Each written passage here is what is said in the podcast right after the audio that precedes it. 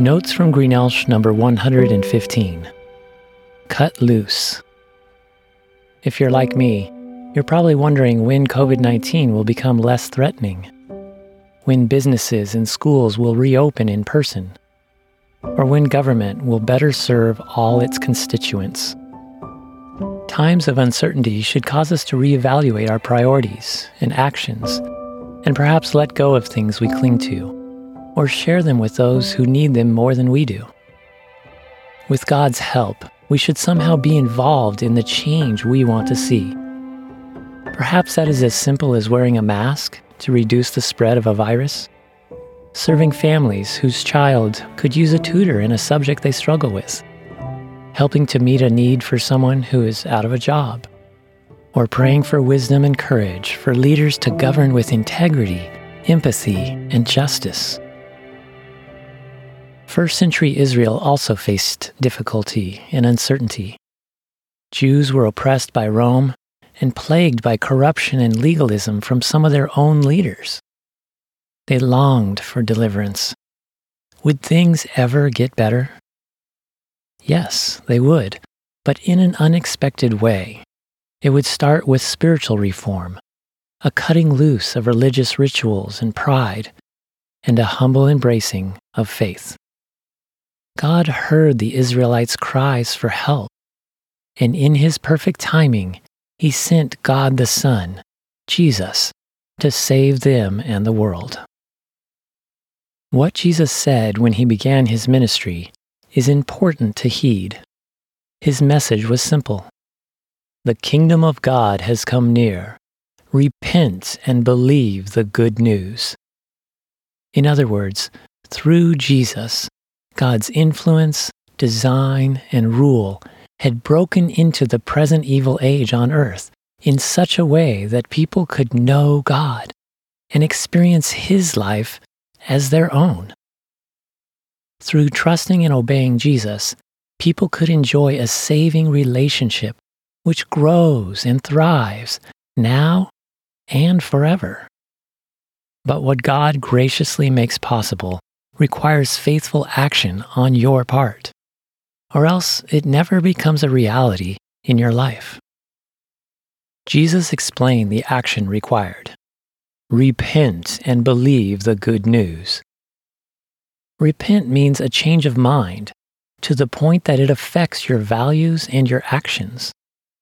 People in the first century, as well as people today, resist change, especially if it's costly religious leaders in Israel refused to recognize Jesus for who he was because it would disrupt the power and prestige they enjoyed. Their lack of repentance even drove them to kill Jesus. The crowds resisted Jesus' teaching when it became too convicting. Their lack of repentance drove them away from Jesus. In Jesus' parable of the soils, people didn't receive the truth because of closed mindedness, anxiety, impulsivity, life's troubles, and the deceitfulness of wealth. Their lack of repentance kept them from growing and helping others. Entering the kingdom of God requires seeing Jesus as the only way to God and believing He can forgive you, save you, and reunite you with God who created you and loves you. Because God's way is so much better than our way or the way of the world, joining God's family involves cutting loose worldly ties that might hold you back. Jesus frequently proclaimed the imperative to cut earthly ties. He told the rich young ruler who sought to inherit eternal life that he needed to treat his possessions with less importance than following God. He told people that following him is costly because at times one who does so will be lonely, rejected, persecuted, and have nowhere to lay his head. One will need to love God more than even her family or herself. In fact, a disciple must deny himself, take up his cross, and do what Jesus does. Someone who puts her hand to the plow and looks back, clinging to her old way of life, cannot move forward effectively with God and is not fit for the kingdom of God. Neither is someone who wants to wait to live their life and take care of their own responsibilities before committing to follow Jesus. At first, this seems like great sacrifice, but in reality, it's great gain. Only when you give up your life are you open to receiving God's life, which is far more glorious than anything you could achieve on your own. Therefore, out of a loving desire for you to experience the best of life, Jesus calls you to come out of the world, even though you remain here for a little while longer. So, how do you do that? How do you balance the responsibilities and plans you have with the need to let go of this world's way? It comes down to a matter of your heart.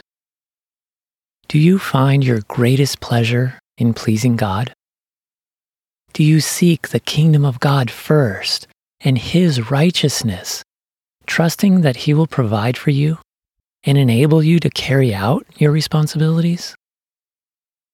God has given you time, talents, treasure, tasks, and relationships. There's nothing wrong with these good gifts. But if you don't use them wisely, and they hinder you from growing with God and bringing Him glory, then you should ask God to help you change, reprioritize, or let go. This includes how you deal with the past, which might be shackling you with shame, or the future, which may be suffocating you with fears of uncertainty. Although you don't know what the future holds, you can know that God holds the future.